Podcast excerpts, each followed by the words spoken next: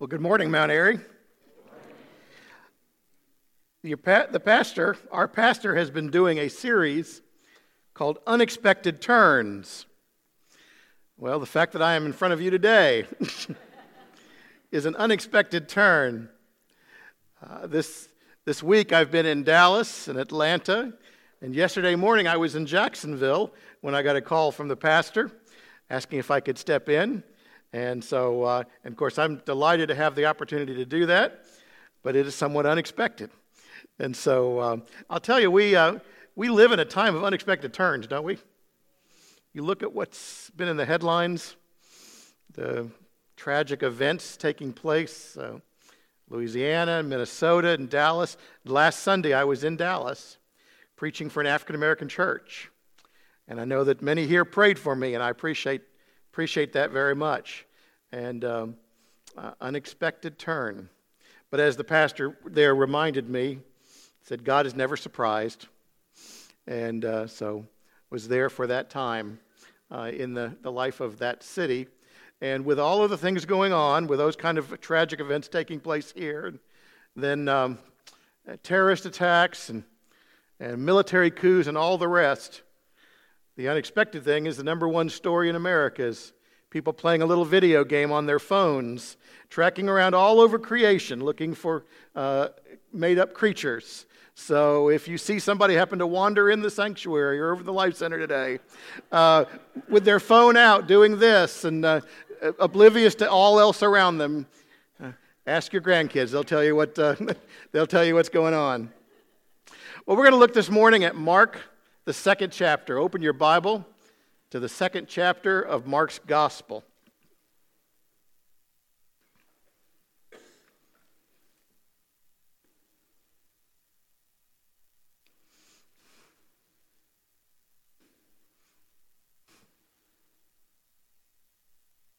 Thomas was getting more and more uncomfortable. He was having stomach pains. He figured that it was Probably because of some of the spicy foods he ate. He tended to like the spicy stuff. And so he decided he'd lay off of the spicy foods a little bit. But uh, even after trimming that, uh, he was still having problems with some pain. He tried, tried some different over the counter remedies, but nothing seemed to make it better.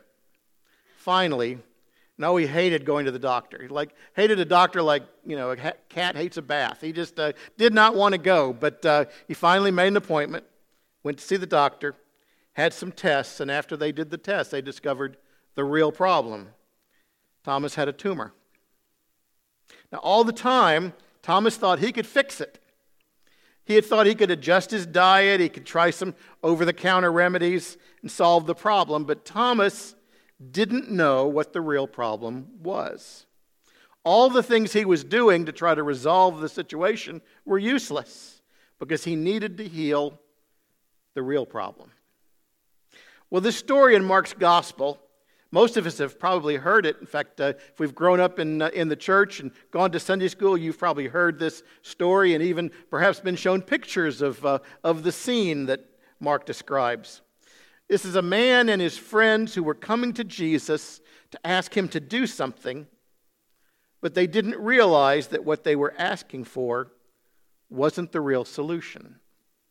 Look with me at Mark chapter 2 beginning in verse 1. And when he returned to Capernaum after some days, it was reported that he was at home. And many were gathered together so that there was no more room, not even at the door. And he was preaching the word to them. And they came, bringing to him a paralytic carried by four men. When they could not get near him because of the crowd, they removed the roof above him, and when they had made an opening, they let down the bed on which the paralytic lay. And when Jesus saw their faith, he said to the paralytic, Son, your sins are forgiven. Now, some of the scribes were sitting there questioning in their hearts, Why does this man speak like that? He's blaspheming. Who can forgive sins but God alone?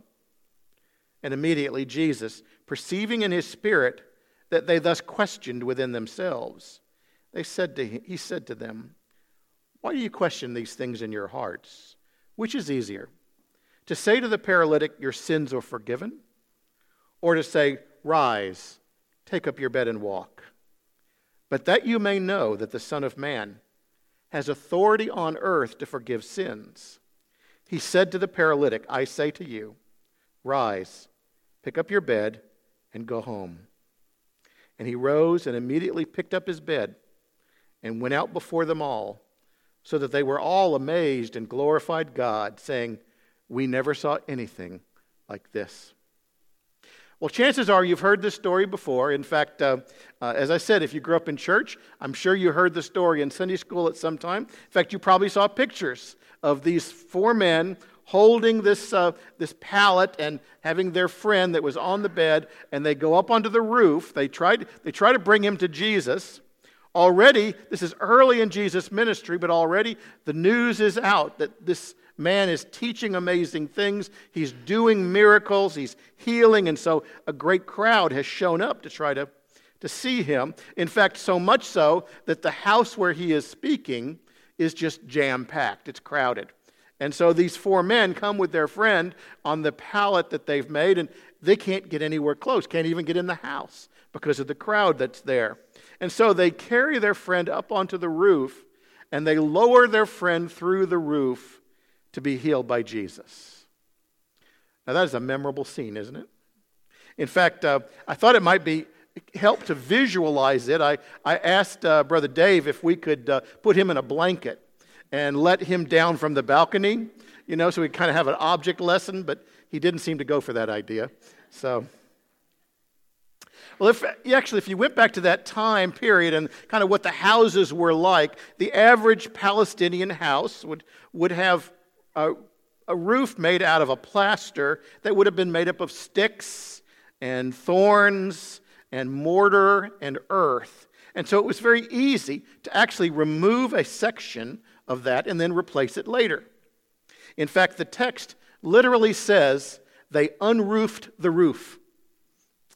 Uh, and so we have this vivid story of these four faithful friends lowering their paralyzed man through the roof to be healed by Jesus. In fact, I suspect you may have heard that sermon before. How these men carried their friend to Jesus, and that's a model for us that we also should carry our friends to Jesus to be saved. I even heard one sermon.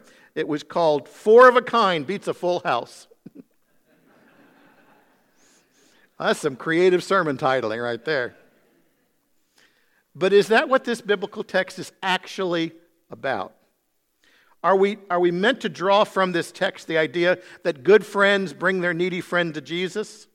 Well, that, that's certainly true that we should do that. We, we have a responsibility to bring others to Jesus to, to know more about him. But that's not actually what this story is primarily about. This story is about how Jesus recognized the man's real need and solved that. Because you see, our day is a lot like that day people don't always recognize what their real need is. There are folks all around us. There may be somebody here, though, somebody over in the Life Center, who's convinced if you just had some more money in the bank, man, that would solve all of my problems. Everything would be better then. Or there might be some folks that say, man, if I just had the right husband, or if I just had the right wife, then everything in my life would be easier and better right then, would solve all my problems. Then I'd be happy. There are all kinds of things that we look to in hopes that they'll fill that hole in our lives. If we just had a better job, if I just had some more friends, if I just had a, a nicer house, on and on the list could go. And these four men, and probably the paralyzed man himself, they thought that what this man's primary need was was to be healed of his paralysis so that he could walk again. And certainly that would be life changing. But when that man was lowered through the roof next to Jesus, the Lord looked at him and he knew that there was a much greater need than the physical one. And so Jesus healed the real problem. Recognizing their faith, he looked at him and he tenderly said, Son, son, your sins are forgiven. Now, please listen carefully right here because this is vital. The greatest need you have in life is God's forgiveness. The greatest need you have in life is God's forgiveness. You can have all the money, all the stuff, the beautiful family, the great house, the boatload of friends, all the fame and fortune, and it will not fill that gaping hole in your life. In your life, in my life, there is a hole in our soul that can only be filled by Jesus. And the greatest need you have is not more stuff, it's not more connections, it's not more of anything. The greatest need you have in your life is God's forgiveness. Now, that's not why they came to Jesus. If we could have listened to the conversation between this paralyzed man and his friends before they came, I suspect what they weren't saying was if we could just get Isaac to Jesus, he could heal, he could forgive his sins. No, what they were saying was if we could just get Isaac to Jesus, he can heal his body. They were after physical healing, but when the four men dropped their friend through the roof, Mark tells us that Jesus saw their faith.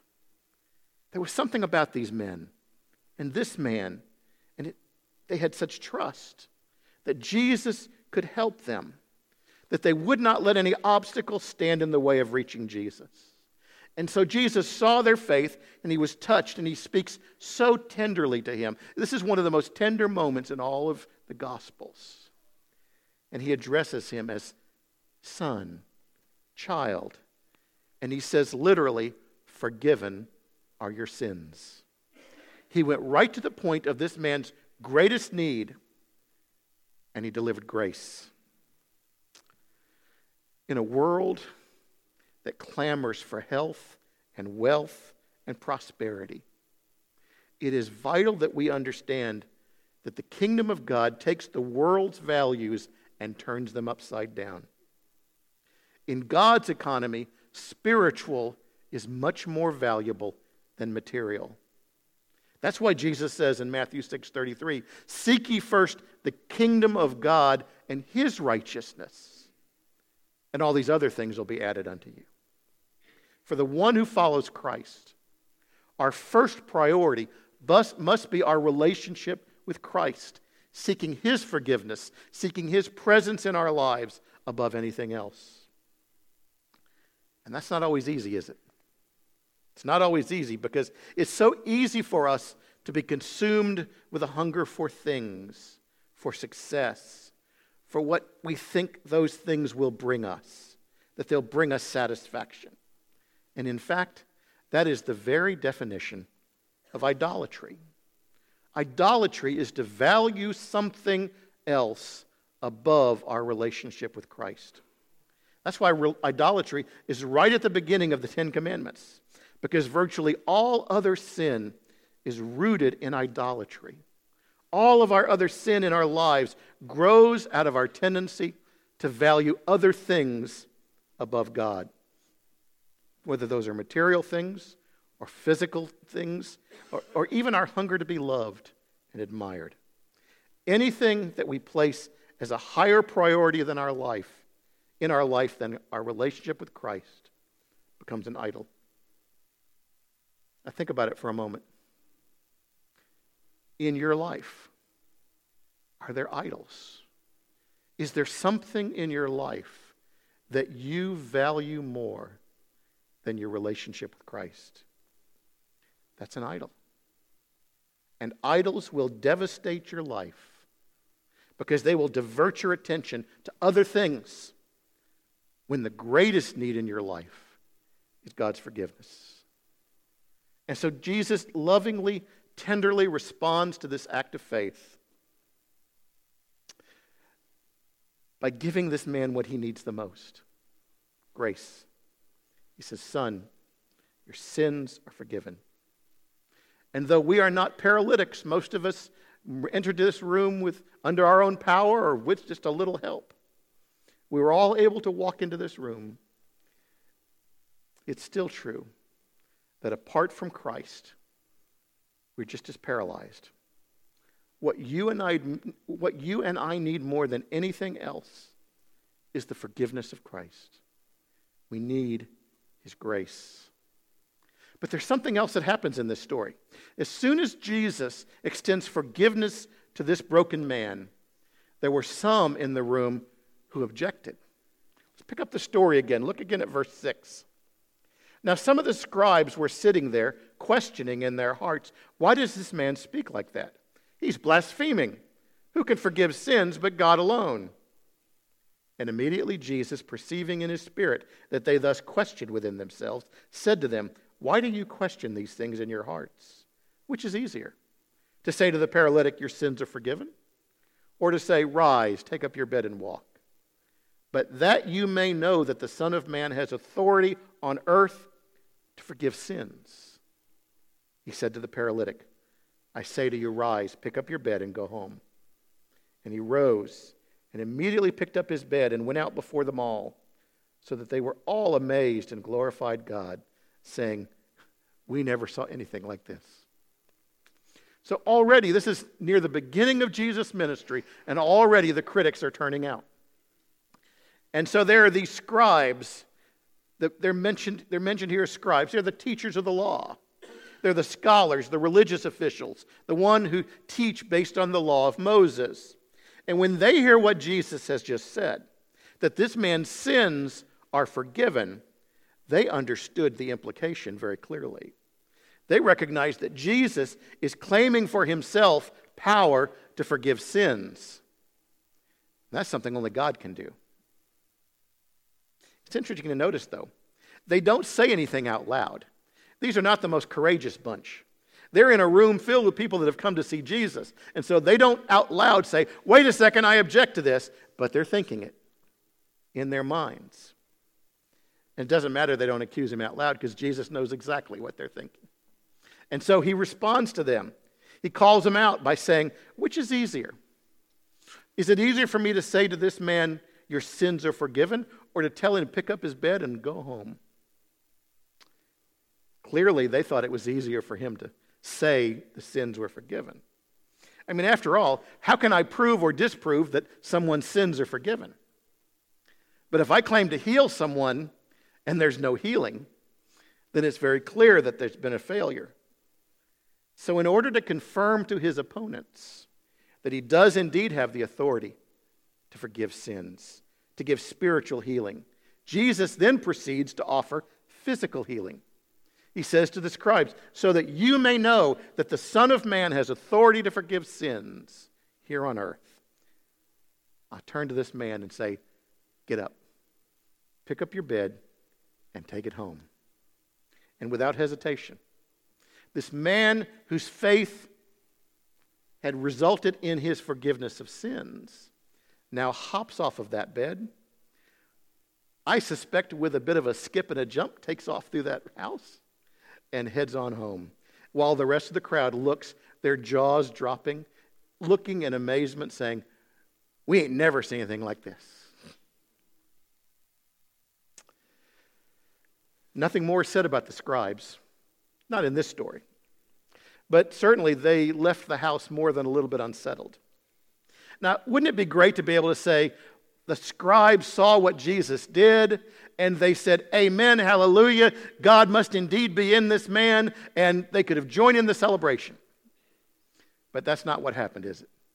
Because we read as we continue in the gospel that the scribes continue to object to his work, they continue to oppose what he's doing. They're holding on to their bitterness about Jesus.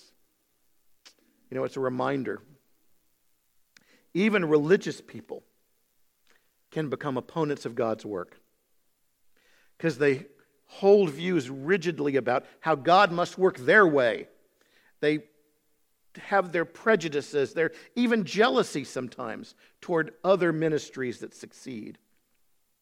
Remember something churches are rarely damaged by pagans they are broken by religious people who would rather see a church die than see it change.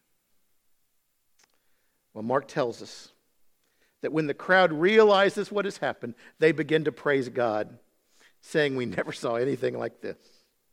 And even though they were expressing amazement at the second miracle, the physical healing, I suspect most of them did not even realize that a greater miracle had taken place first the miracle of forgiveness, the miracle of God's grace transforming a life. Charles Stanley tells a story about one of his more remarkable seminary professors. The, the man had a way of illustrating to his students this concept of grace. So at the end of the course that they were taking, he had the final exam. The day came for the exam. He would hand out these exams. But as he handed them out, he said, Now, please, a note of caution. Read this test all the way through before you start answering it. And there was even a, a written note at the beginning read the test through before you start answering it. Well, as they started reading the test, one by one, the students started realizing they had not studied nearly enough. This was a hard test.